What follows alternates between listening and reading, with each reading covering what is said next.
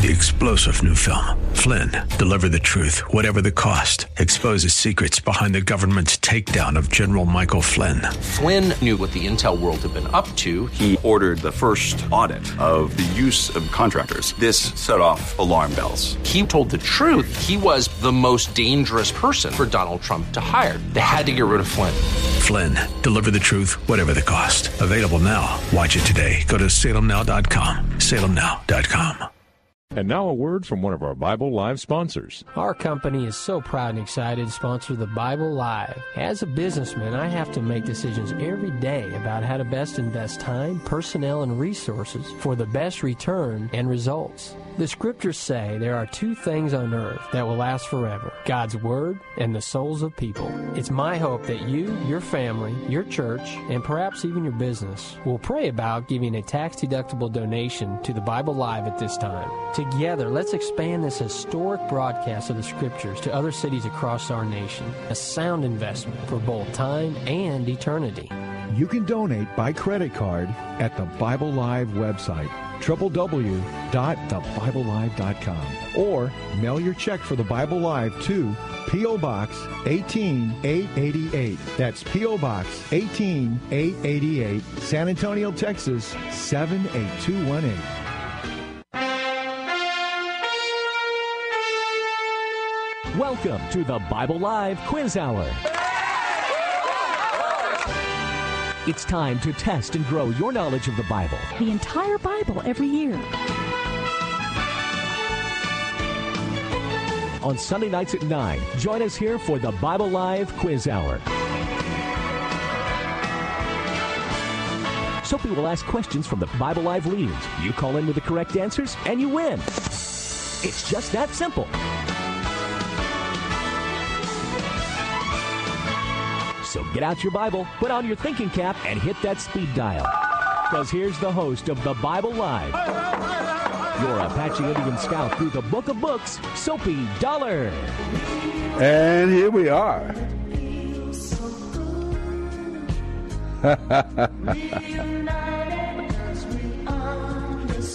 All right.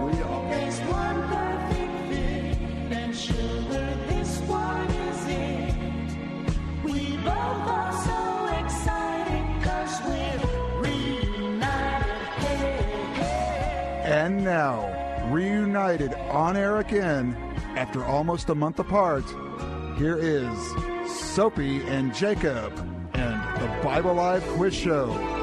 Down.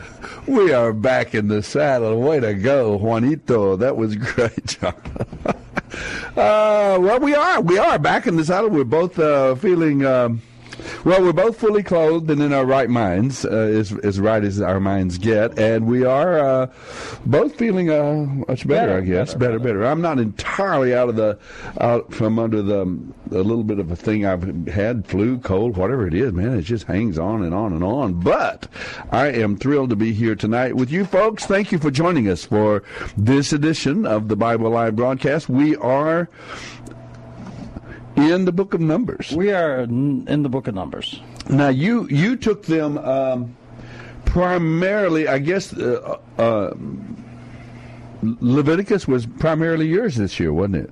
Uh, Almost well, entirely it's all, yours. It belongs to all of us. Yes, I know, but you you took us through Leviticus uh, due to my being out and uh, yeah. a number of different and, things. And I also got to do Matthew. And Matthew, wow. Yeah, that, and, I missed that. I like. Well, that's okay. We'll do it again next year. Okay, all right. We'll, well, we do it again every year, don't we? That's that's. And you can do thing. The Christmas show again. All right. In fact, I... coincidentally got to do your Christmas show, yes, because you were out sick. That's right. Well, and and your family was insisting that you should be with them, and I'll I'll be quite frank with you.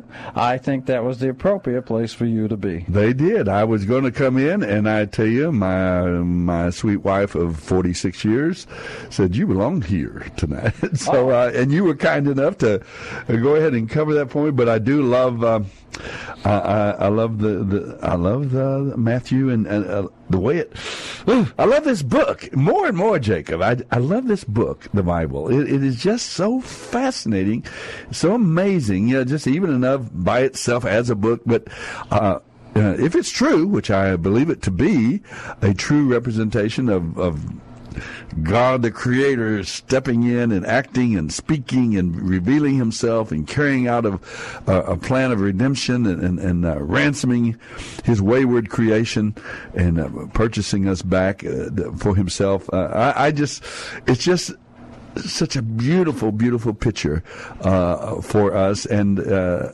I, I think, I, I actually, I'm more and more convinced this is... This is pretty much true. Uh, I, I got a book this week. I, I think I loaned you a copy of it from the National, National Geographic, talking about the archaeological evidence up till now, the archaeological evidence for um, about Jesus, uh, Jesus of Nazareth, and that supportive and that what they found that that supports the early, uh, you know, the I Gospels. I especially liked the actual photographs of the Last Supper. Yeah, that was right. Oh, everybody smile.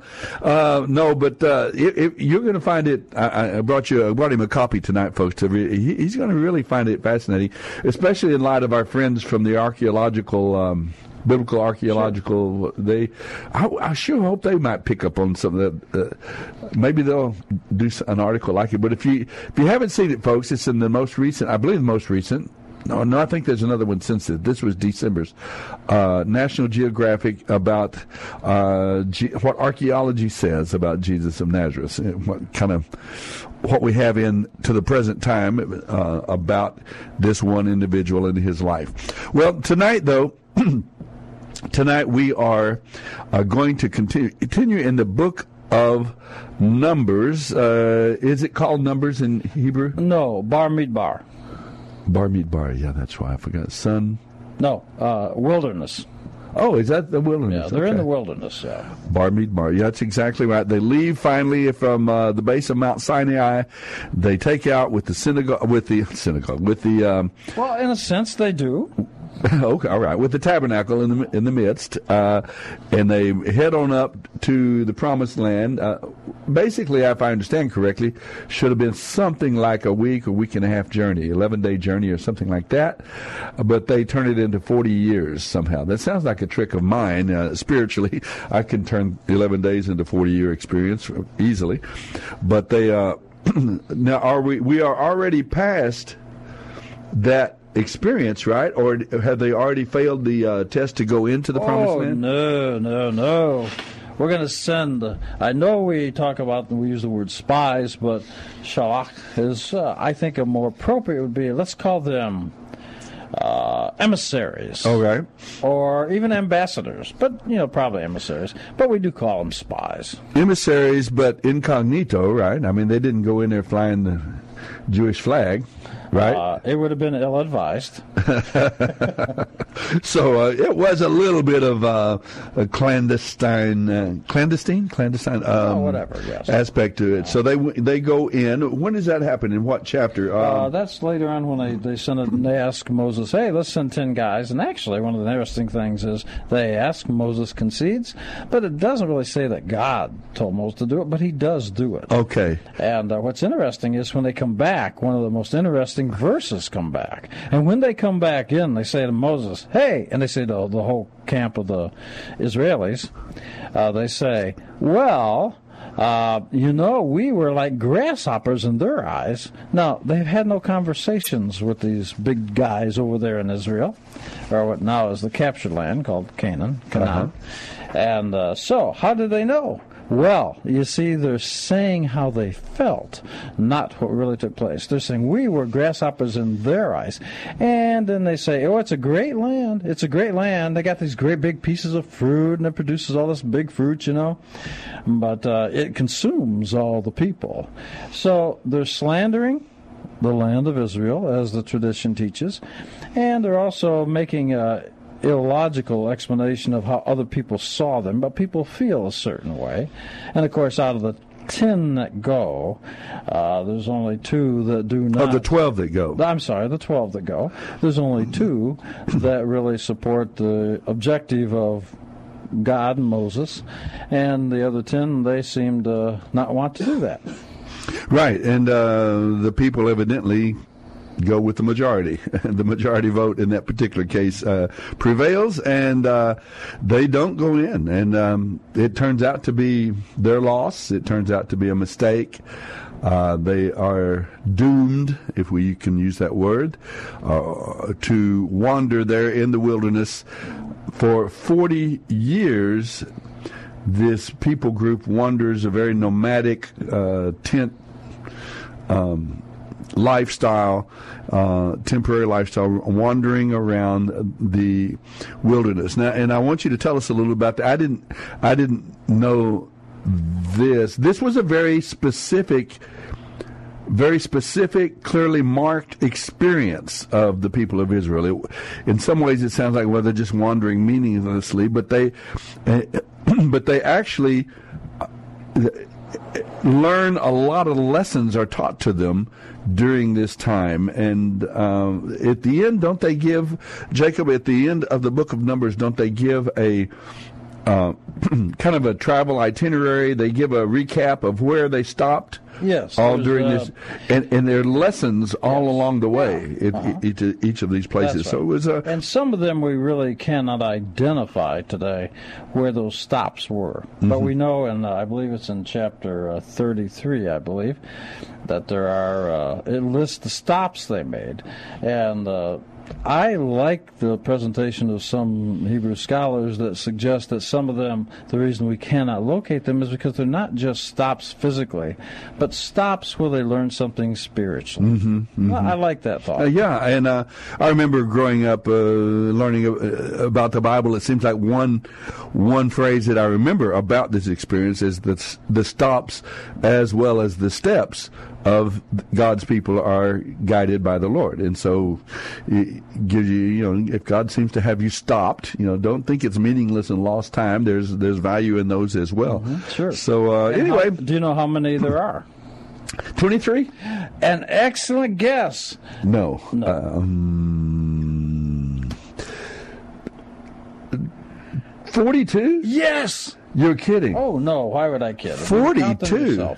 Forty-two stops. Yes. Now, where does that number, for the benefit of the Christian listeners, forty-two. Where does that number reoccur at in forty-two. The Gospel of forty-two. Matthew? The generations of uh, three times fourteen or four there times thirteen. Uh-huh. No, three times fourteen. Yeah. Uh-huh. Three times fourteen is forty-two. forty-two. So you've got. I'm going to suggest, true or untrue, uh, that there are forty-two st- physical stops. We'll call it in the Book of Numbers.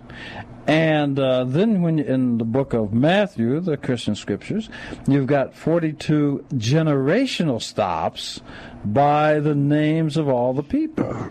Isn't that interesting? Yes, it is very interesting. Well, before we get to, and by the way, folks, our phone number is three four zero, nine five eight five.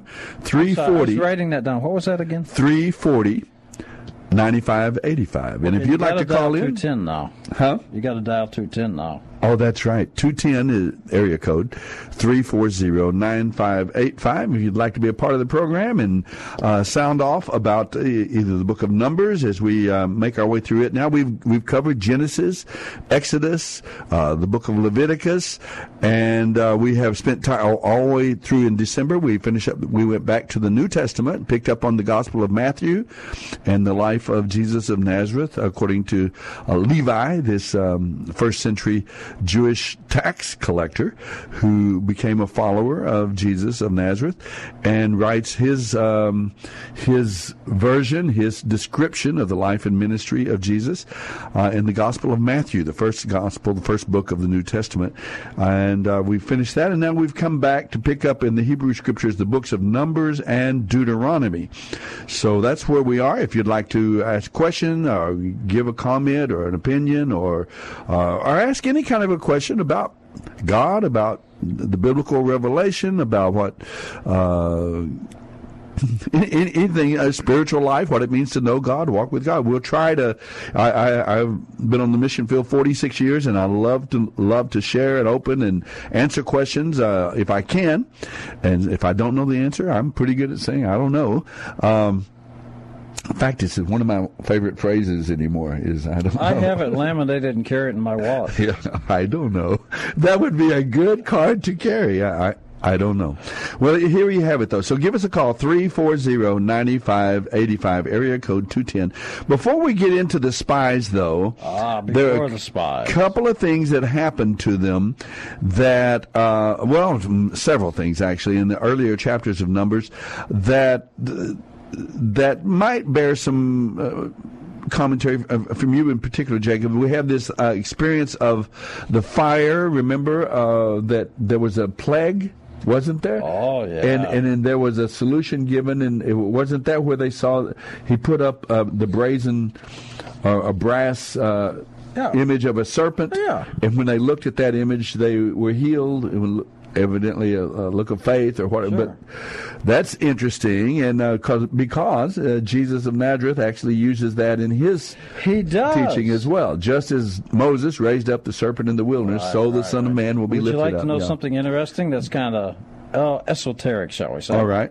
Uh, well, it's... Uh, esoteric. When, yeah, because... Scares uh, me a little bit. In Hebrew, the word for the serpent is nachesh. And, nachesh, uh, okay. And...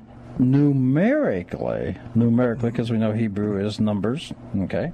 I always figured if somebody could make the numbers uh, and the letters of the alphabet the same, you got a lot of time on your hands. Anyway, but uh, so the numerically, it's the same as the word Moshiach or Messiah. Huh. Now, isn't that interesting? The numbers of... Of the, the Hebrew letters for the ser- name of the serpent in Hebrew is the same nah, nah, numerical number as for the Mashiach or the Messiah. Well, what a coinkydink. Yeah, That's... so I've always, I've always read that passage you're talking about thinking, now, was he alluding to something uh, like that when he says, you'll have to look upon me like you looked upon the serpent? Very interesting indeed. Yes, indeed. Well, we save that experience. And then we see... Um, Uh, fire from the Lord that destroys in the outskirts of the camp. Uh, and, and we see um, the one that I wanted to really mention to you is uh, Aaron and Miriam, uh, Moses' sister and brother. They criticized Moses for marrying uh, an Ethiopian woman or a Cushite woman. And they seem to be jealous of his power, the, the power of the priesthood. And I, I've always thought that possibly that came from their experience in Egypt, because in Egypt, as you have noted to us before, the priesthood, those in the priesthood in Egypt, were exempted from all the taxation uh, that the Pharaoh put on the people. Remember when he yes. he was telling them how to survive this yeah. this famine, uh, he, he Increasingly, he increased the power and, and, and the richness, the wealth of the state, right. of the of the Egyptian government, and they took over the lands, they took over the farms and the stock, and they took over the lives of the people. But the priests, uh, the priestly caste, were exempted from those, and so they may have been the only ones that kind of gained wealth and power uh, in that. And I'm wondering if that might have influenced Miriam and Aaron here when they when they saw. Um, You know, the, Moses exercising this, being the, the that voice for God to the people, mm-hmm, mm-hmm. Uh, th- was that jealousy is involved? Well, I, what, how do you how does that seem yeah, in the Jewish world? And if you look, world? certainly there was some kind of a contest going on there, and maybe a little complaining. But if you look at the substance of what was being said, it was the rabbis tend to read that a tad differently. Uh-huh. They tend to read it that they were certainly criticizing Moses. Moses, but Miriam was actually criticizing and interjecting herself into the personal, private, uh, marital life of Moses and his wife, and that's something people are not supposed to do unless you've been invited. Well, this sounds like a mafia mandate more than you're not you, supposed you to. Those guys, you know what I mean. Yeah, so. uh, don't we don't mess with your family. Yeah, that's right. Uh, yeah, you know, my, well, okay. As Moses said, his uh, his father came to America with nothing but a lot of high hopes and a bag of quick drying cement. You know. All right, quick drying cement. That's All right, I got it. I get it. I get it. Uh, but but God uh, punishes Miriam with leprosy, and then Moses prays for her deliverance and yes, healing. Yes, and as far as I know. As far as I know, and I, I think this is right, that's the first time what we call intercessory prayer occurs in the Bible. Because hmm. he, he asked God to heal her. Way to go, Moses. Yeah, well, First, always got to be a first of some everything, I guess. A first, first time for everything. Well, cool. That that's an interesting observation. Well, then we come now to this this idea. They finally make it up to uh, Canaan. They're ready to go in. They're ready to see the promise fulfilled uh, to Abraham, Isaac, and Jacob. That you know this will be their land. That God will bless them in it, and so on. And they're ready to go in, and yet uh, they they fail. It's pretty much straightforward. They don't. They just don't go. They're too afraid. Um, I don't know. It seems uh, it, it, if there were indeed upwards of two million, and well, we know there's six hundred yeah. something thousand. Yeah, the rabbis say there's between, and the ancient rabbis, the sages will call them.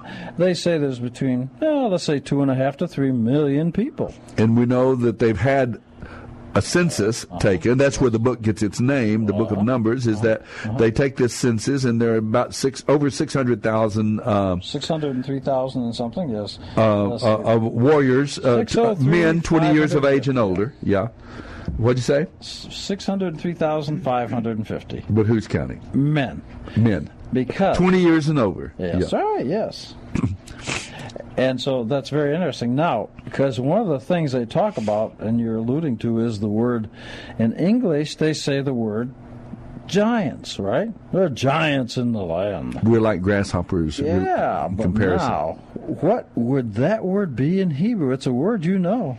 It is? Yes, it is. And it spawns some of the most interesting thoughts and stories. Oh, I know. The Nephilim? Neph- you got it? Nephilim or what? Nephilim. Uh-huh. Nephilim. So actually, when you're reading it, they're saying, oh, no, there's Nephilim in that land. But we translate it in English as giants, but you miss the idea of what these they're really saying. They're not just tall, powerful guys that work out with a lot of weights.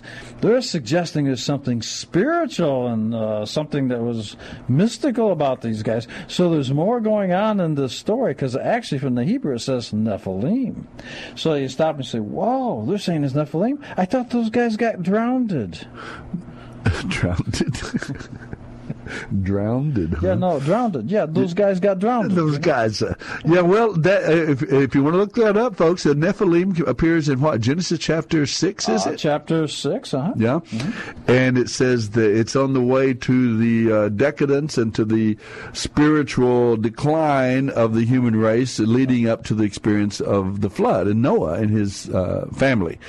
And so there were giants th- th- in Nephilim. And some people think that maybe they were Mm-hmm. kind of half-breeds between angels and humans and so on. And, so and that's I, I don't it spawns think so a myself, lot of discussion. Yeah, it does. Uh, there's, it's a little. I don't think it's so mysterious myself. I I kind of see it as is understandable and see it in the normal sense. But oh, yeah, it does. You're right.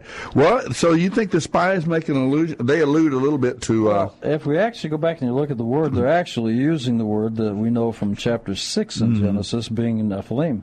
So they're not just big guys. There's something extra about this, uh, who they are. Well, basically then from fear and from lack of faith, uh-huh. uh, they decline, they discourage the idea of going back into the land, right, right. and uh, wow, they, uh, they don't. And so I don't know what that says about God and his ways. What do they...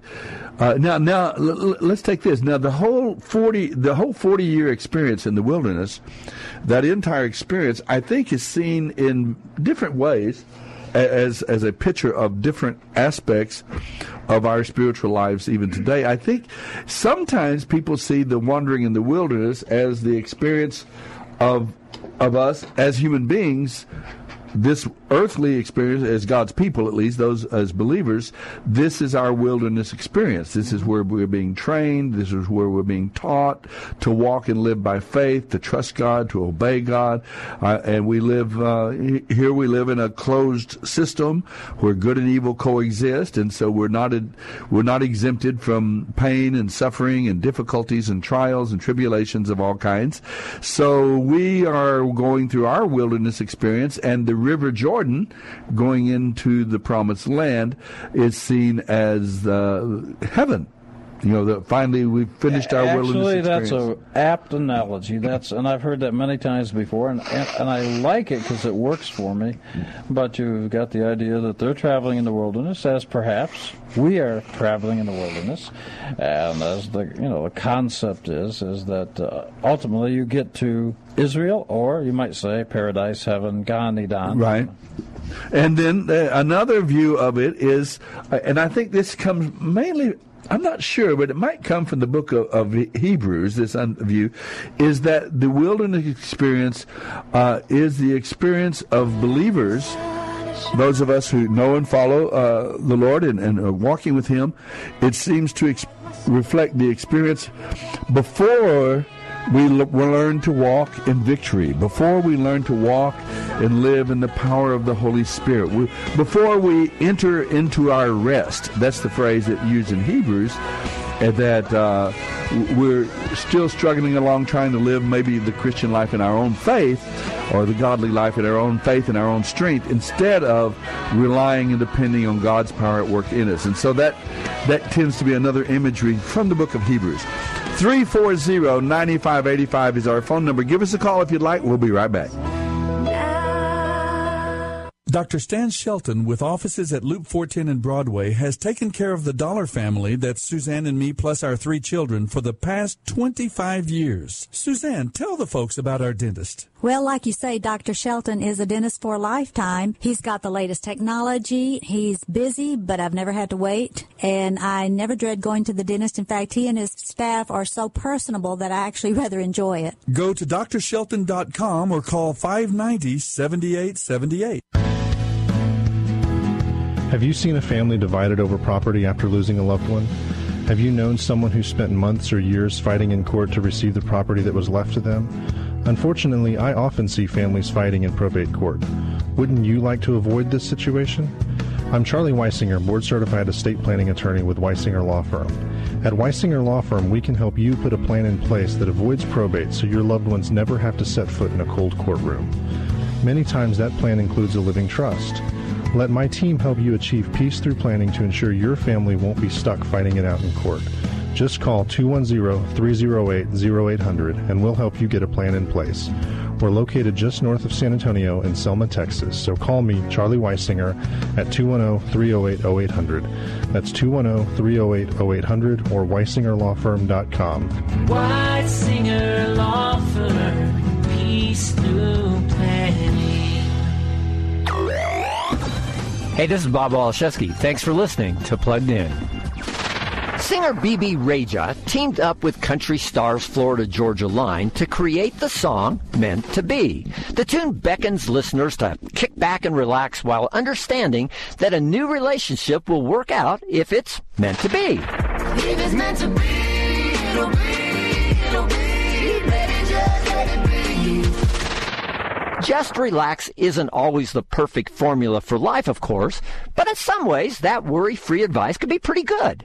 After all, even Jesus encouraged us not to worry, and those of us who tend to stress about every little detail of life could probably stand to kick back a little more. So I'm giving Meant to Be a four out of five for family friendliness. For the full review of the song, be sure to visit us at plugged in dot com slash radio. I'm Bob Olszewski for Focus on the Family's Plugged In.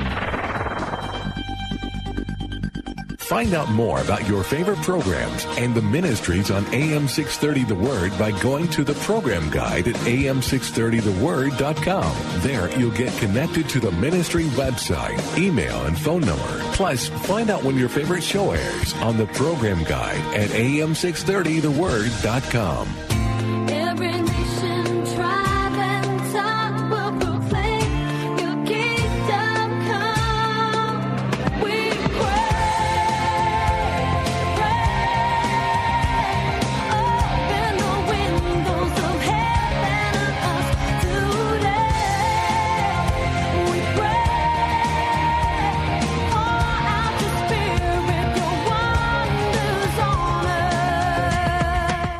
This is the Bible Live with Soapy Dollar. All right, we are back on Bended Knee. What? That's a great song to bring in our second segment here. We were just talking about the first uh, the first experience of intercessory prayer that we note in the Bible. Doesn't mean the first time it ever happened. I, I don't. I suppose maybe it wasn't, but it's the first recorded intercessory prayer. Jacob uh, pointed out to me when Moses prays for um, his sister Miriam. And she is healed of leprosy. Very interesting experience. But wait a minute. Now I'm thinking, now that I think about it, Jacob, didn't Moses also pray for the people of Israel when God was going to destroy them? And he says, I'm going to destroy them and make you the new, uh, you're the new Adam. You're, we'll start all over again with you. And, yeah. and, and Moses, doesn't well, he pray and yeah, say, oh, well, Lord. I don't know that he's praying, perhaps. We could phrase it that way. He's certainly talking to God. Well, what is prayer? But uh, I don't know. You tell me. Talking to God. I thought that was what prayer was. Oh. But anyway, yeah, yeah. Now that I thought of it, there I might think, have been. And God a, was talking back. There. Oh, well, that that is a little, maybe a little different twist on things. But anyway, we did have an an experience of intercessory prayer here with Moses praying for his sister Miriam. Wow. And her criticizing, uh, maybe a little bit of jealousy going on, not not a romantic jealousy, but uh, jealous of the power, the influence of Moses uh, as he exercises uh, that role yeah, of priest. There's no doubt that she was saying, hey, you know, uh, your brother's holy, I'm holy, why come we? How come yeah, we, can't we want to get in on this power and influence and so on. And, and uh, of course, it wasn't up to Moses to make that decision anyway, ultimately, I suppose. So, um, and God made that fairly clear. Well, let's move on forward. If you'd like to give us a call, three four zero, nine five eight five. And let's go ahead, uh, before we move forward on our conversation, let's go and talk with uh, Renee, who's calling in. Hi, Renee. How are you this evening? I'm doing good, Sophie. I love you. And then you look to Jacob. Jacob, is it going to be okay? Jacob, I love you. I you think. Know, I think. I, it, I you, think Jacob. I you, Renee. I, I think uh, Renee. I think Jacob's going to be okay in time. The psychologist yeah, tells us. And then look at now. I called you guys in two thousand twelve.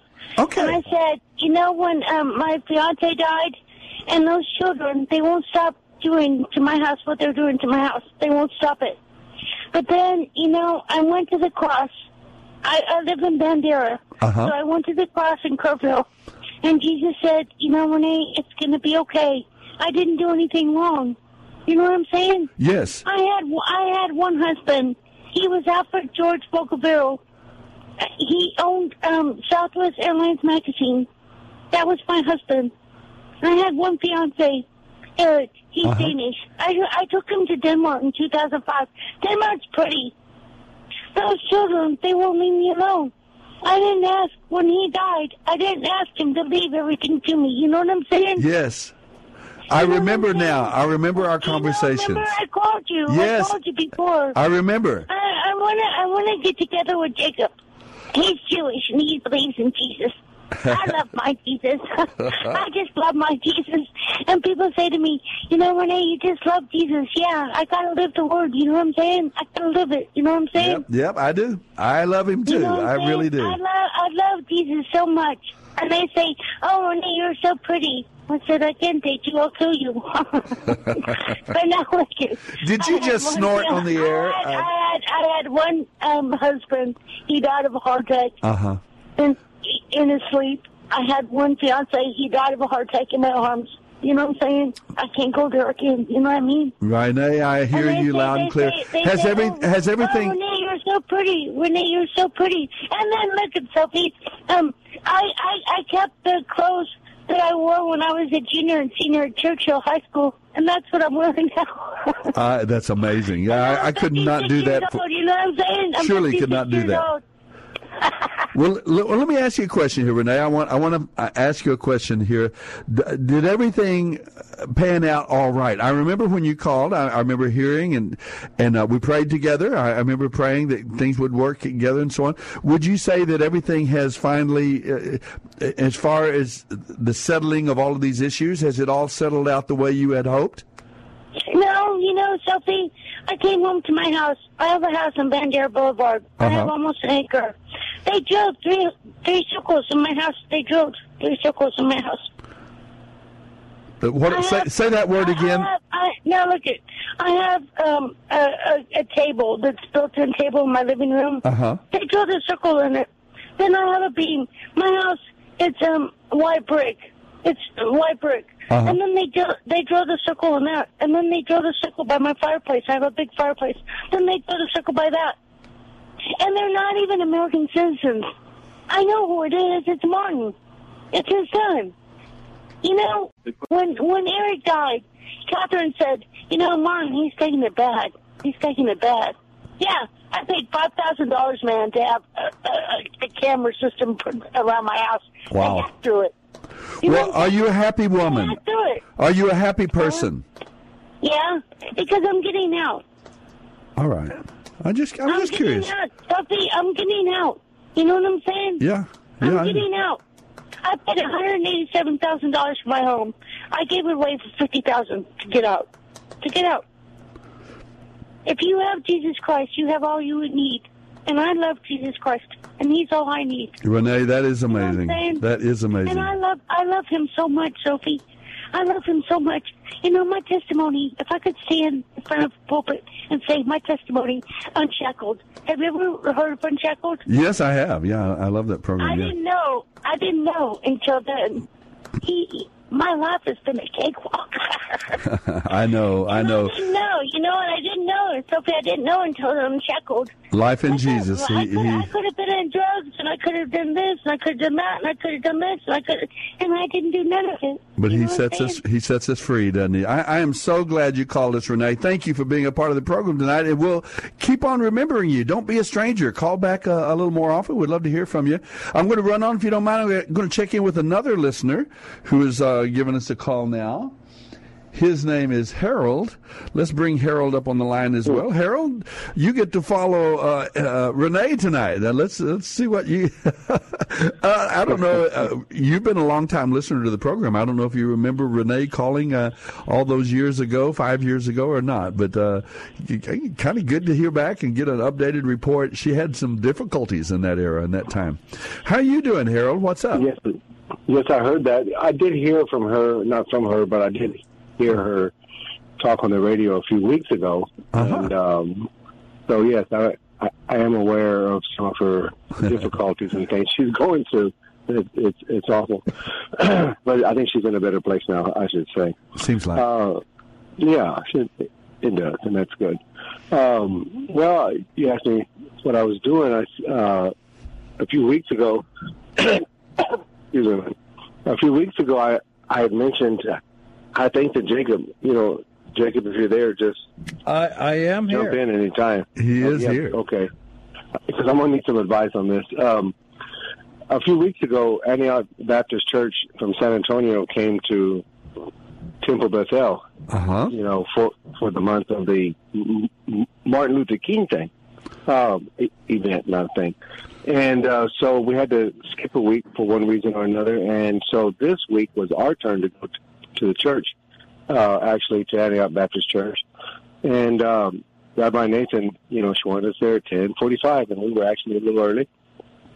And so it was a full house, but just before it started, I had to go downstairs, fix my suspender, and I came up the stairs. If you've ever been there, you kind of get turned around because there's stairs, you, you know, you go left or right. And I said, well, I went up. So I went up, and you've heard the saying, I, I don't know if the Jewish people have this saying, you know, if one door is closed, another one will be open. A window will be Jacob, open, I don't, like that, yeah. I, I don't know if you have that saying or not, but what had happened was I came up from the stairs, and I didn't recognize the area. And I saw two doors, and they were both closed. And there was a lady there, and I said, which door goes into the church? She goes, the one straight ahead. As soon as I said that, I got pinned against the wall because the other door opened up. And here comes about fifteen people, and this one person says, I'm a deacon here, hi, Harold. Another person says, hi, deacon. And then I realized it's all the clergy coming through. And then I, Pastor Kemp, uh, we shook hands, and then um, another few people, and then I go, oh, my lands. Rabbi Nathan's coming. How am I going to explain? I'm shaking hands with everybody that's going by. I just, I just felt kind of funny, you know. We're just, just telling you you're the official greeter, that's all. Well, actually what I said was, I'm trying to get in that door. So that was the perfect door to open, you know. So when I got out, I was actually in front of the church. And, you know, I have a lot of friends there and everything. I feel uh, comfortable there and everything. And I was adopted. Uh-huh. I wasn't going to ask him if, if I'm still adopted. Because I think once you're adopted over there, you're adopted for life. For life, but right. There is, yeah, yeah, for life. And uh, there is one thing I wanted to mention about my son. He had said he asked his girlfriend, Cheyenne, to marry him. And he, and so now they're engaged. And that was on speakerphone. And so he came by himself a few days ago, and he, you know, we kind of looked at each other, and I guess he thought I would look different. But uh, I had told him, Harold, do you have a minute? Come to my desk. I want to show you something in the Bible. Daddy, I've seen all your Bibles. I said, but this is the Chuck Swindoll Bible, and now I know why I bought this thing. I thought it was for me. Remember I mentioned uh, how the guidelines for marriage, and there's a lot of other insight there. Uh-huh. So, so I read the very first thing. That it says the first principle of severance. I told Harold, a man leaves his father and mother, and he gets real quiet. I said, Harold, but this is what Chuck Swindoll says. He says severance does not mean we no longer listen to our parents. It doesn't mean we abandon our, abandon uh-huh. our parents. No. no, right, and nor does it mean we never need them again. And or talk to them. And and this this Bible, it is the N L T, and um, I need to read it more often. But you know, sometimes we think we're, or I think I'm reading things that, well, actually this didn't make sense because it says we leave our parent, um, you know, a man leaves his father. I said, well, I left many many years ago, forty-three years ago, mm-hmm. and now now I think. Honestly, I think that's why. But, Jacob, uh, I was going to ask you, here we are in in Texas, and here comes Pastor Kemp, and right behind him comes Rabbi Nathan. And we're both in the, we're all in the same church. She had a sermon. I'm sure it's going to be on, on the T V. I'm not sure. But it's, it's, it's just such a good feeling to be together and everyone hugging and shaking hands and just being ourselves, you know, and uh, I really enjoyed it a lot. Well, let's, so, hear, let's hear what Jacob, the yeah, whole idea I, is just kind is, of togetherness and the kind of... Well, I think that's great, Harold. I'm I'm glad you uh, felt like belonging. I'm glad you uh, accomplished several hugs, and uh, and I, I think that's great. I, I'm a strong believer in uh, all human beings being nice to each other and and having a nice relationship, and I think that's great that you feel that way. And, yes, I. Uh, I know that uh, you say your son is getting married, and uh, th- is there a date set?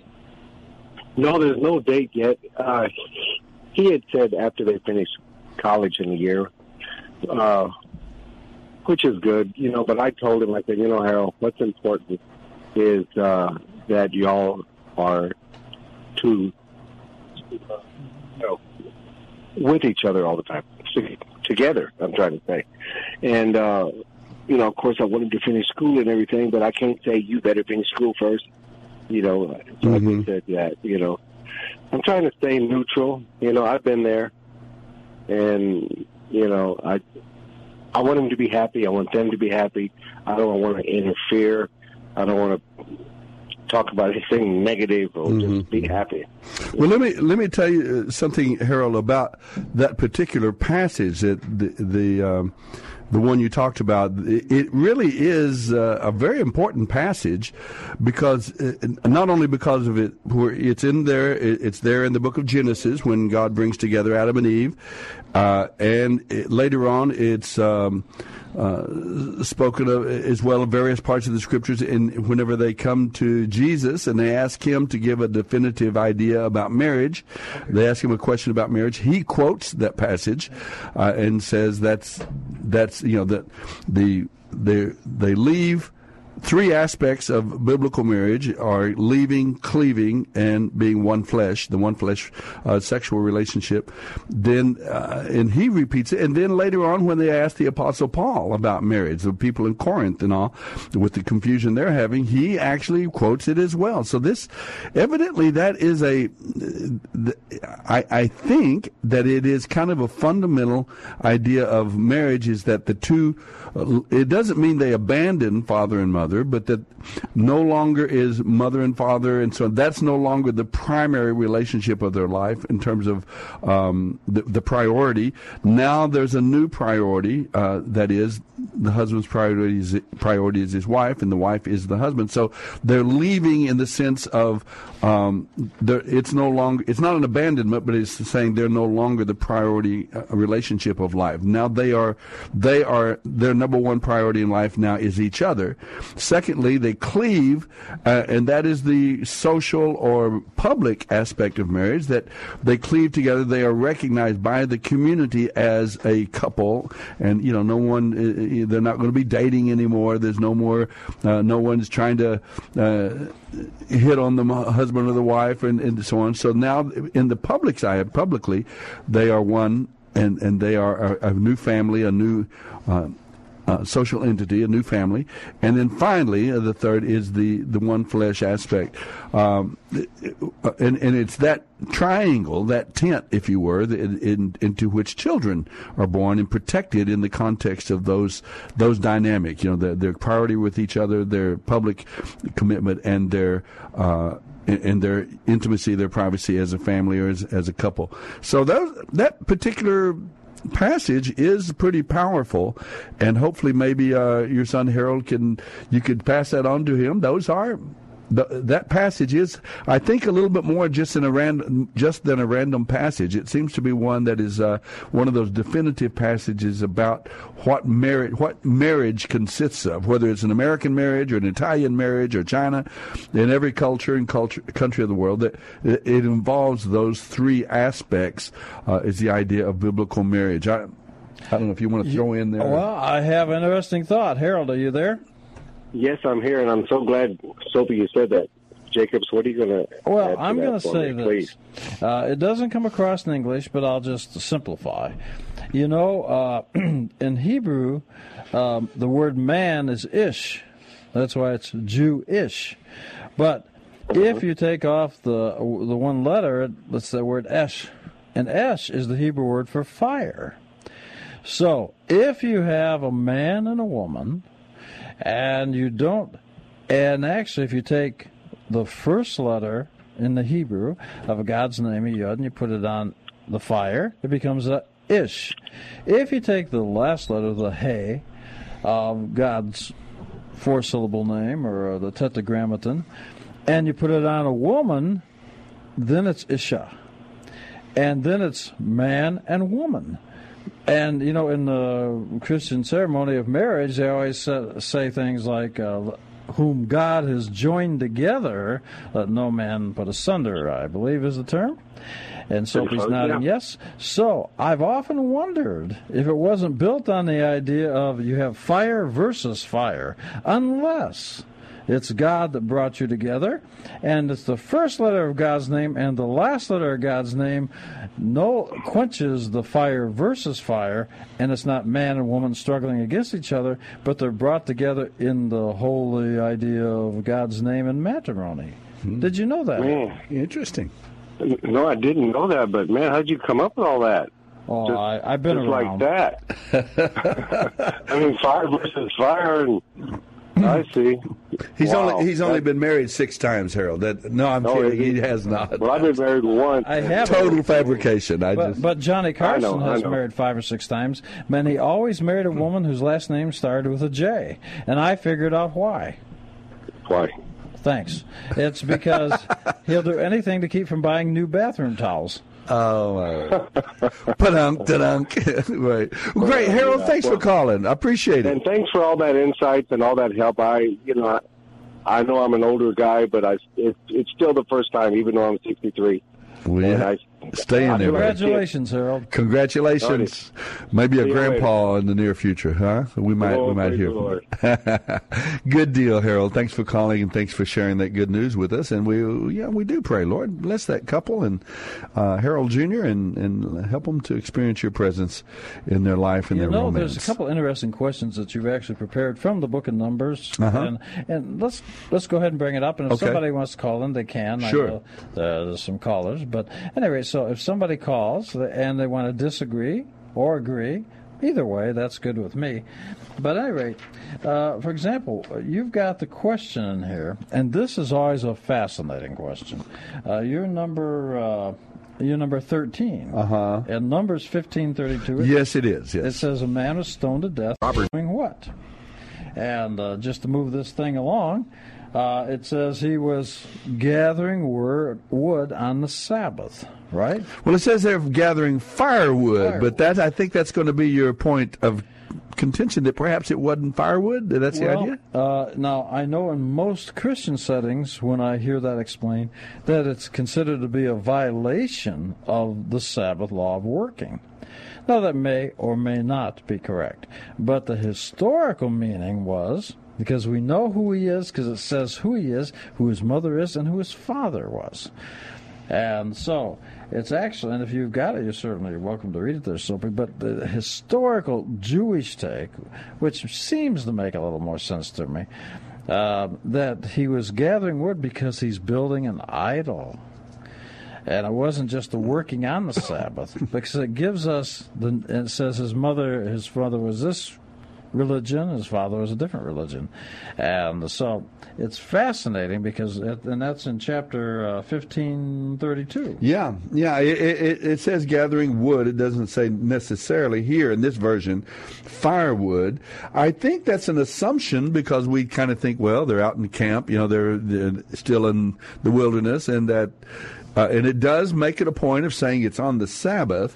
So it's, like I told you, uh, Jacob, uh, I've said many times, we Gentiles, we just take our English Bible and we just read what it says, and we that's our starting point. That's we read there. And he says the guy's on the Sabbath day, he's gathering wood, and then he gets in trouble, and they seem, he is actually uh, executed.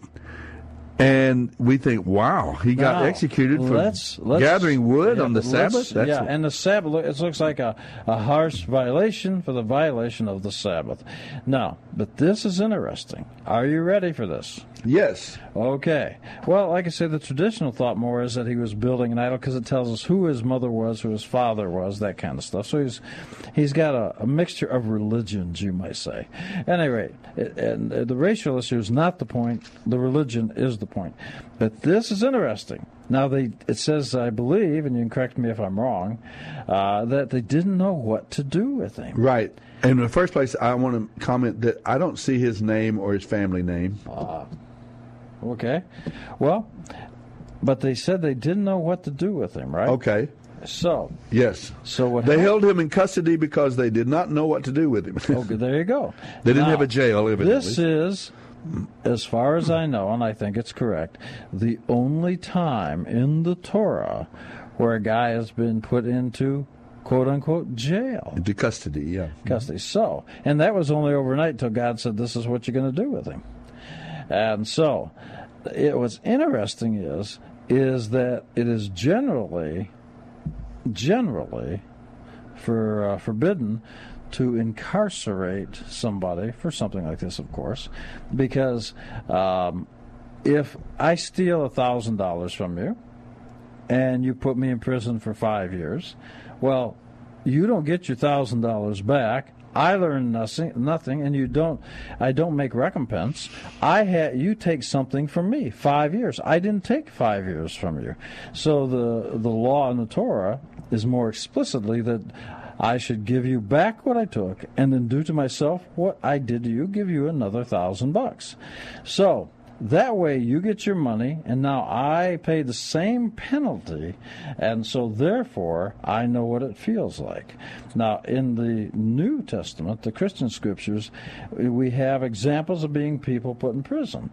But uh, from the research I've done, I don't find we have any examples of the good guys putting people in prison. It's always the bad guys hmm. putting the good guys in prison. Well, I, I have a question about that. We do uh-huh. see the idea of, um, okay, the, one is the idea of the criminal law, which says, you know, you, you pay for your crime, you, you do do the crime, you do, you know, do the time, whatever. Okay. Uh, but there is also civil law that often does penalize the person for uh, financial or, uh, you know, for for the harm that he's right. done, right? Is that... Would that come into this discussion or about? Well, it's well like we we've got O J Simpson. And there's right. a criminal law, and then he was he was not. Well, that's a not, different thing because he, he murdered.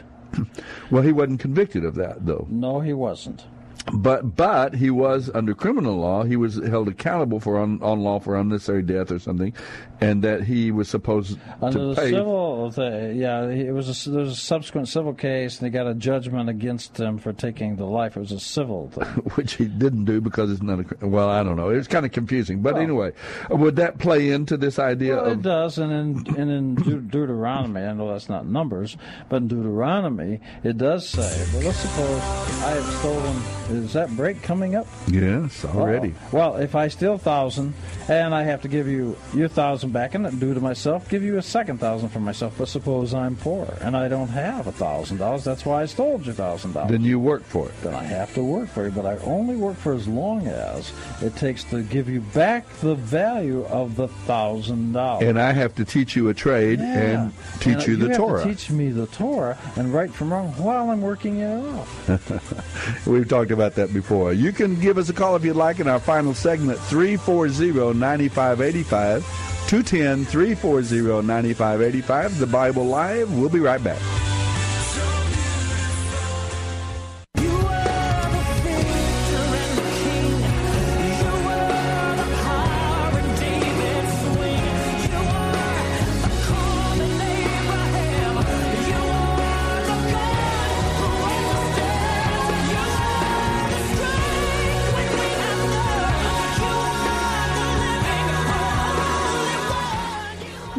To The Bible Live with Soapy Dollar.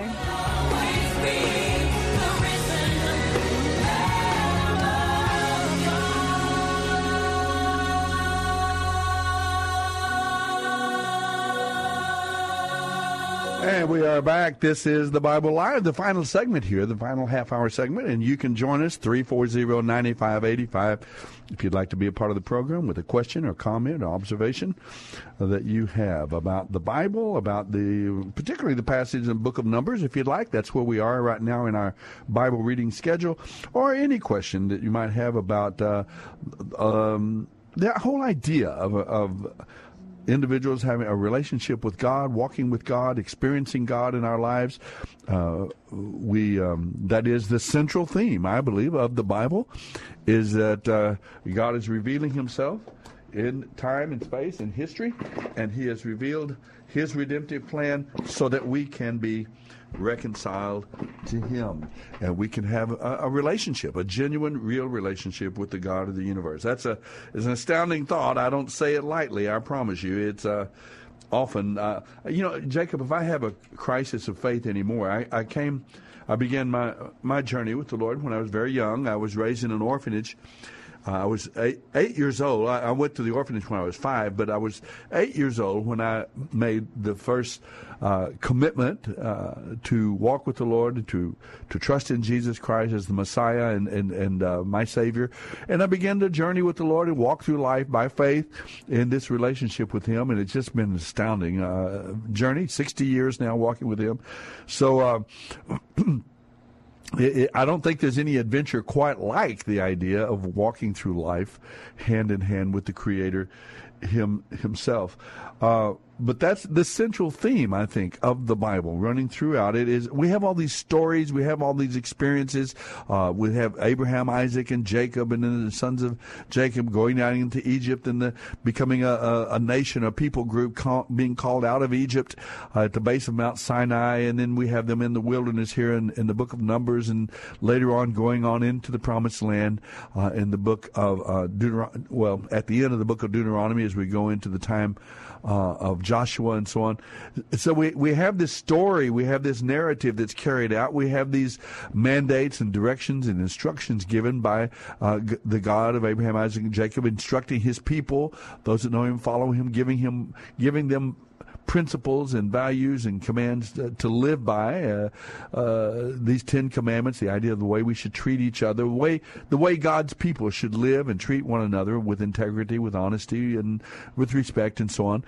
And uh, and so you have you have this book, but you also have in in the woven throughout the passages, woven throughout these stories and these centuries now, uh, it, recorded in the Scripture. You have this uh, this uh, redemptive narrative, and God is not only revealing himself, but he's going to carry out within history and uh, a, a a plan of redemption or salvation, uh, paying the ransom, uh, purchasing back uh, this people, his creation that, that wandered away from him. He is buying, uh, purchasing us, ransoming us from sin and death, and giving us a, an opportunity to be restored in our relationship with him. Uh, Jesus called it born again. Uh, the other r- r- talks about salvation or redemption and so on. But that's that's the central theme, I, I, I believe, as it goes through the Scriptures. And all all in these books, Numbers and all the experiences, there's, there's a lot of history, there's a lot of lessons about how we should live and all, but hidden in there as well are these constant reminders of God's redemptive plan, what he wants and desires for his people. And I think the pe- people of Israel, uh, this this people group that God has chosen here, they are they are a, an incredible teaching point for us. We well, I know we read about them today, and we learn from their experiences. I, I know somebody uses the term a visual aid. And I yeah, always exactly. like that term because uh-huh. that's a very good way of putting it. It's a visual aid. And in in that spirit, since we're talking about in chapter fifteen of Numbers, uh-huh. we're talking. There's something very interesting that goes on here. Remember back in Leviticus, we're told what animal sacrifices are used for what purpose. Right, and, yes. And here in, uh, have you still got your... Chapter Bible? fifteen, verse thirty-two. Yeah, yeah, I've still got it. Okay, and so what's interesting is, it says, uh, and I'm going to read from the English translation from the, the Hebrew, of course, and I'm going to start at fifteen twenty-five. The priest shall atone for the entire assembly of the children of Israel, and it shall be forgiven them. It was for unintentional, and they have bought, brought their offering, a fire offering to God, and their sin offering for God, of an unintentional sin. And twenty-six. And when it, and it shall be forgiven of the entire assembly to the to the proselyte, that's the non-Jew, that's also sojourns or travels with them, for it happened that the entire people sinned unintentionally. And in twenty-seven, if one person sins unintentionally, he shall offer, in this version says, a she-goat within the first year of the sin before the sin offering. Now, this is making, but in the contrast is, the animal offering is for unintentional. But if you look at verse thirty, and I don't know what your version, how it'll translate it, but this one translates, and I'm reading the one in English from the Hebrew, uh-huh. and it says, verse fifteen thirty, a person who shall act high-handedly, whether native or proselyte, he blaspheming God. I'm I'm, yes. using, I'm putting the word God there. Uh-huh. And that person shall be cut off, for he scorned the word of God and broke his commandment. That person shall be pers- put to death. Now let's take a look at what's going on. For the unintentional, there's the animal. But if the person does it intentionally, he bears his own burden, his own iniquity. And you notice that the rule it's giving us, the rule, it says, if he committed blasphemy, that's in verse thirty, fifteen thirty, okay? Uh-huh. All right, now, right after that, we now have the story we're talking about, about the man gathering wood. Now, if that's the case, you see how it's applying? They gave us a rule that an animal is used uh, for uh, unintentional. But if it's intentional or acted high-handedly, on purpose, intentional, then he's got to bear his own sin, his own iniquity, because it's intentional as versus unintentional. Now, he, they just gave us that rule, and suddenly now they found this man gathering wood. Did he gather wood unintentionally or intentionally? And it's talking, actually goes on and it talks about idol worship. So when you start putting that in context, and it does say blasphemy. So it's not blasphemous to just go out and collect wood. Maybe you're cold. That might be a sin, but you're not thinking that you're doing that. So from that context, when he's committing blasphemy, what's blasphemy? It's against God. Yeah. So that's how they do it. It would make sense that that's the reason it's told at this point in exactly. the text. Exactly. Because they're giving an example, perhaps, of that particular mm-hmm. sure. um, that particular mistake, that particular right. error. Mm-hmm. The, in, interestingly, I, I, I mean, we're not told that, but we do have to remember that the the uh, paragraph headings and the numbers here are not part of the Scriptures. It's it's a narrative that goes on, and uh, someone just parted it at that point. Uh, it may make sense in a way to kind of part well, the ideas, but it also us, may be a follow-on yeah, example. This is how they derive that, because it gives us the rule of unintentional and in, intentional. But the intentional was for blasphemy.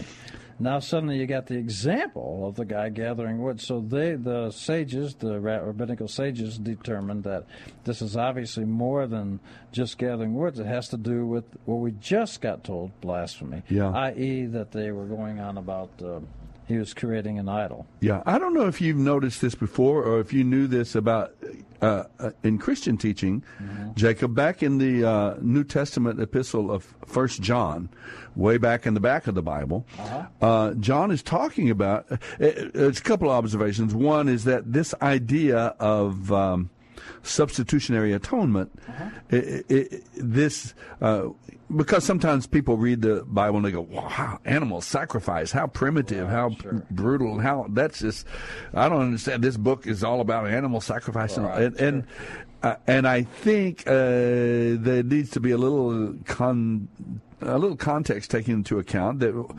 one is this was not just simple, uh, simply a religious ritual in a sense. It was that, but also on a practical basis. Remember that the the Levites, this tribe, one of the tribes of Israel, was designated to be the priestly um, tribe. They were to look after the spiritual uh, aspect of for the nation of Israel. They had responsibilities for health. They had responsibility. There are other aspects of the, of the social life that sure. the Levites uh, they helped in judging uh, certain you know crimes and that uh-huh. sort of thing. So uh, the Levites did not have land allotted to them, and so this the offerings were used as well to help help the Levites to live, to feed their families, to feed their children, to help them. Right. Uh, and well, so there was a practical aspect to it. But in the spiritual world idea, the, the, clearly the idea was that God's redemptive plan uh, was going to be exercised and illustrated through uh, uh, substitutionary atonement. There was exactly. going to be, there was... Now, let's examine what you just said. Okay. I've read those verses you're talking about in the Christian Scriptures in uh-huh. the New Testament, and indeed it says exactly what you're saying. Substitutionary, sometimes it says propitiation, a uh-huh. substitute. Paid in full. Aha. Uh-huh. Now, if it's a substitute, a substitute for what? In other words, the Jews did not think that killing an animal got rid of their sins. They know that the sin affects animals, and physically, you know, we are an animal. So they were picking a substitute and placing their animal sin on that animal. Uh-huh. And the animal was then burnt up. So if you kind of get the picture, I'm going to suggest it like this. So you take an animal, let's say a sheep, without a blemish.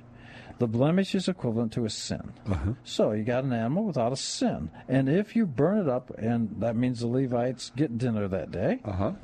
and their families, and, but it also means you're watching the smoke go up. Symbolically, you'd be saying, uh, without a sin, an animal that took my animal's body's place, my body, uh-huh. it took that place. And then I get to see, since it didn't have sin, symbolically, what is it creating? It seems to be creating the atmosphere that you're watching the smoke go up to God. So they didn't think that killing the animal got rid of it. It was a substitute, but you must place that sin on that, and the animal becomes a replacement for your animal, your body. So the idea is is that uh, we don't kill human beings because we don't have to. Right. And then, of course, later on, of course, we've got the story with Jesus, et cetera, et cetera. Yeah. Well, there is the principle there in in, in the Tanakh, in the Hebrew Scriptures, the uh, the soul that sins, it shall die, and without the shedding of blood, there's yeah. no remission of sins. We see those principles brought out. Yeah. We see the same principle in the New Testament. Uh, wages of sin is death, but the gift of God is eternal life. But it, the idea is it's through this substitutionary atonement, not the blood of bulls and goats, right. but the sacrifice of Calvary, God's Son. The, the, it, the, the second Adam comes, and he then, who is without sin, becomes sin for us and pays the penalty of our sin, substitutionary atonement. But I did that wasn't exactly my point. Oh, in First John five, no, that's all right. That's that was there, but also it says here. Uh, I have written this to you who believe in the name of the Son of God so that you may know you have eternal life. There's a confident, secure relationship with God. He said, if you see a Christian brother or sister sinning in a way that does not lead to death, very interesting, uh-huh. the sin unto death, you should pray and God will give that person life. Uh-huh. But there is a sin that leads to death, and I'm not saying you should pray for those who commit it. All wicked actions are sin, but every sin does not lead to death. Uh, not every sin leads to death. Uh, we know that God's children do not make a practice of sinning, for God's Son holds them securely, and the evil one cannot touch them. Uh, and, and so I guess what I'm wondering is, it, could this be, this passage, yes. uh, somehow related to that idea of intentional? If you see someone who intentionally sins, uh, even if they call themselves a Christian, but they, they intentionally, constantly re- sin against God, they refuse to repent, God disciplines them, God calls them up for it, but they they continue to practice sin, insisting on it, then the idea, it seems like there's a little bit of a warning here that God reserves the right to just take you out, to take your physical life uh, and and sin unto death. And maybe not talking about spiritual death here, but uh, uh, because we're talking about the the uh, if you see a Christian brother or sister sinning in a way that does not lead to death. But for the Christian, there is a warning that if we repeatedly ignore the correction of the Lord, there's a Proverb twenty-seven. I said, if the one who ignores uh, correction Can, can suddenly be cut off, and that without remedy. You know, that this whole idea that God reserves the right to take to take someone if you if we live in rebellion and constant rebellion, and uh, maybe we're an embarrass- embarrassment to our God and to the family of God, that God reserves the right to just take them take them on home. Um, so anyway, I I didn't know if that passage in Numbers might be. I, I can easily reference I can easily bit. get the analogy and the and the explanation by Peter of that. Yeah, I, I can put it together. Yeah. Okay, I, I wondered about. I've always kind of wondered where that came from. It's a little bit of a. Uh, uh, that's the only place well, see, I know of it being mentioned no, as such. Technically speaking, technically speaking, individually, there's no animal sacrifice for an intentional act, and so you have to for the intentional act. Now, I know in, in our world we say sin is intentional, unintentional, everything. But if you go back, and as we did and look in Leviticus, yeah. a lamb or a, a goat uh, is used, a female, is used for sin. Sin, sin is unintentional. Mm-hmm. And if I might say this, and I, I really respect, you know, this, uh, Jesus actually says on the cross in the Christian scriptures, "Forgive them; they know not what they're doing." He doesn't. If he does, he does not say, "Forgive them; they know exactly what they're doing," because that would be intent, and a lamb cannot be used for that. And the example of that is in chapter fifteen of Numbers. Isn't that interesting? Yes, it is. And I and I and then the verse you quoted from Peter so, seems to exemplify the same thing. The, the, the concept or the or the principle uh, lasted on. Well, there's so much in the book of Numbers, so many stories that we have. This one about God teaching the people through this man who, who disobeys God and is cut off from the uh, from the people of God. Um, They, he tells about there's a couple of battles they experience. Uh, there's Korah, this priest who also is in Korah, rebellion. Uh-huh. Korah, who leads this rebellion. Dathan uh-huh. and Abiram, uh, who join Korah's rebellion, and they're they're corrected. They show disrespect for Moses by right. refusing to uh, come when Moses summoned them. And so we see these these lessons being taught, and there's so many of them we couldn't go through all of them tonight. But I was wondering about. One, and again, we saw this this first experience. It's probably important we mention it. What sin did Moses commit that kept him and his brother Aaron oh, from entering the promised land? That probably is a that's an event that we notice in the book of Numbers that has a a, a larger significance and consequence. Um, that we see Moses here. He struck the rock twice instead of speaking to the rock. God told him, here's what you do in this well, case. The first time, speak to the rock. Yeah, the first time God says strike it. The right. second time he says speak to it. And what's interesting is we it seems to be the reason given in the beginning of Deuteronomy for the reason Moses cannot enter the land. Uh, other things, even Aaron's sin of the golden calf is not listed. So there's something else going on here.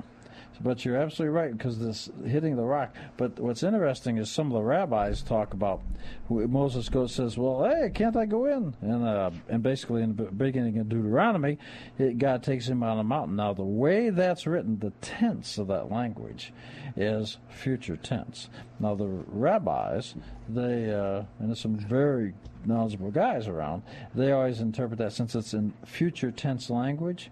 They said basically that Moses saw the entire land, the history from beginning to end. So because he said, I really want to see this. So while he may not have got to go in, he saw everything. And, oh, and interesting. That, that's inter- yeah, that is interesting. I know you got a Rich on the line. Would you want to talk to him? Now, he did eventually. Moses did make it eventually into Israel. Did you know that? Uh, I know the, I know what you're going to tell me. Remember the uh, Mount of Transfiguration. Moses was there uh, with uh, with Jesus in the New Testament. Uh-huh. Let's go to Rich. Let's go with Rich. I, uh, you're right. We need to bring him on up. Hi, Rich. We've got about five minutes left in the program, so I'm glad you can join us. For maybe you can uh, close out the program for us this evening. Um, I don't know if we got enough time, but anyway, I wanted to ask Jacob a question about uh, how well versed he is on Masada. Let's go. Let's let's uh, talk about it uh, on the Sabbath. Uh, because did you I'm say? Masada. Uh, oh, Masada. I'm wondering uh, how they uh, first of all how they got up there to start that uh, community. Uh, they ended badly, but and why the Romans had to build a, a ramp to get up there. I'm wondering how they got up there. They well, built a stairway to heaven. Yeah. Um, okay. Well, uh, and I'm not an expert on it, but I uh, and I don't play one on T V either. But I uh, I believe that that was originally built as a place by Herod, and so they went up there and they took charge of it, and they basically thought that nobody could get them, but the Romans knew how to conduct war, and of course they, the Romans built ramps and some other weapons of war to get up there. I said that half seriously. I think there was a stair. Yeah, they did have a yeah. stairway up, but but then once they're up there, I think they destroyed it. It was my understanding, so, at least. And, Sophie, and I, have I a question understand for you. It. Rich, are you Sophie, still there? I have a question for you. Okay. Well, here's uh, I understand it. And today I understand the, the oath of allegiance that all the graduating army in Israel takes go, takes place on Masada. So how about that, that story is known. But as the them committing mass suicide, as far as yeah, I know, so that sad. story...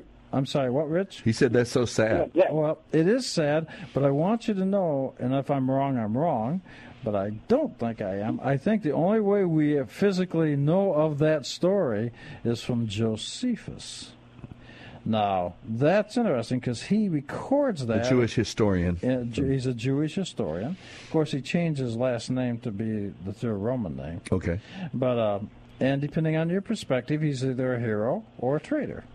But when he, and he, he also had, uh, he was in a group of men in his cave, and they all decided they were going to commit suicide. And so they committed suicide, and after everybody did, he walked out and surrendered and went with the Romans. Speaking of Josephus? Oh, I am. oh I see. Okay. So now he is the source, I believe in the Antiquities that he wrote, he's the source for that story. Now, I'm not saying it's not true, but as far as I know, that's the piece of literature that tells the story. And there, it is interesting that he says they did it, and when we know that uh, the people in Masada, I mean, and we know for sure that he did it. I don't know. Maybe some people suggest maybe it was just justification. Well, the reason the reason I asked was because uh, I thought it was a sin to commit suicide. That that's the second reason I asked. It's uh, it's a sin to commit murder, and if you kill yourself, technically, it's uh, it's murder. You I don't know if it's yeah. ever. I don't know if it's ever spoken, Rich. Uh, spoken to directly about the idea of killing oneself. I'm not sure if the scriptures ever address that directly. Do you? Can you think of any? The passage? Only one I'm aware of, I've had it explained to me, is you shall not kill the innocent, you shall not murder, kill. Uh-huh, uh-huh. Uh, and if you kill yourself, you are killing a person. So it still comes that's under true, that heading, true. as it's been explained to me. Yeah, well, Saul, we know that uh, King Saul, the first king of Israel, uh, fell on his sword. Uh, there are others that, that's the expression that's used quite a He fell on his own sword and so on. Uh, there was, uh, but that's, is there another? Is there? Oh, it's Samson. Oh, yes, Samson brought the house down. Yeah. Uh, I, I didn't mean it that way, and, really. But. Uh, and because uh, he says that famous line, Samson does, let me die with my enemies. Uh-huh. And so we've got that, and I do believe there is another one. But so it does... So it's a it's a it's something to be dealt with, and I, I understand your question about it. Um I See, know I know that, two people that did that. That's why I, uh, yeah, you know. Yeah, I know. You're not I, contemplating suicide, are you, Rich? No, no, no. I have a lot of faith in God. I'm not about to commit suicide. Yeah. Well, I know what you mean, though. When it, it happens and, and people are heartbroken and devastated after that, I've, I've counseled families who, who have lost loved ones through that that avenue, yeah. and and I, well, I don't know. It, it's a very hard thing to counsel folks, and someone who is that deeply depressed or ill or whatever it is, discouraged, uh, hopelessness, actually despair. Uh, it it it's um, oh, it just breaks your heart for them and for their loved ones. But um, well, no, I don't I don't think the scriptures actually speak to it directly. But I, I think it's. Well, legitimate to person, think of it as murder. I think you just nailed it, and I, that's been explained to me in the past. And if a person, let's say, is has cancer or some loathsome disease and they die, that's not held against them because they, they can't right. help that. Well, if a person gets so depressed they can't make judgments, that too is a disease. And so that, too, cannot be held against them because that's an illness like practically right. any other illness. Yeah, yeah, yeah. I know. Well, we, God, bless, God bless both of you. I'm going to let your time go now. Thank you, friend. It's getting near the end. Appreciate you calling in. Thank you for being a, All right. a part of the program. There is our music. It is time for and us. May I say one thing? Yes, please. Always be the kind of person you would like to have for a parent. All right. With that, we'll say good night to our friends, and we'll see you next Sunday night here on The Bible Live.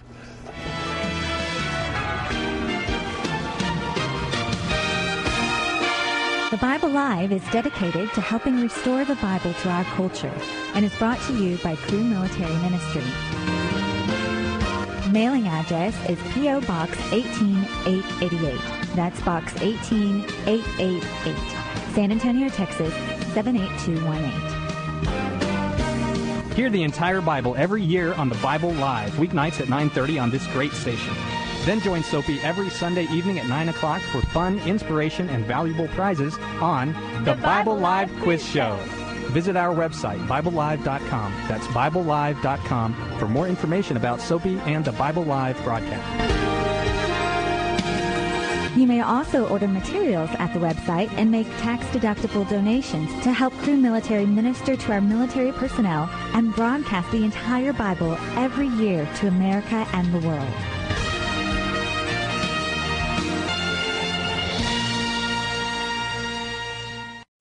three-star general Michael J. Flynn, head of the Pentagon Intelligence Agency, knew all the government's dirty secrets. He was one of the most respected generals in the military. Flynn knew what the intel world had been up to. He understood its funding. He ordered the first audit of the use of contractors. This set off alarm bells.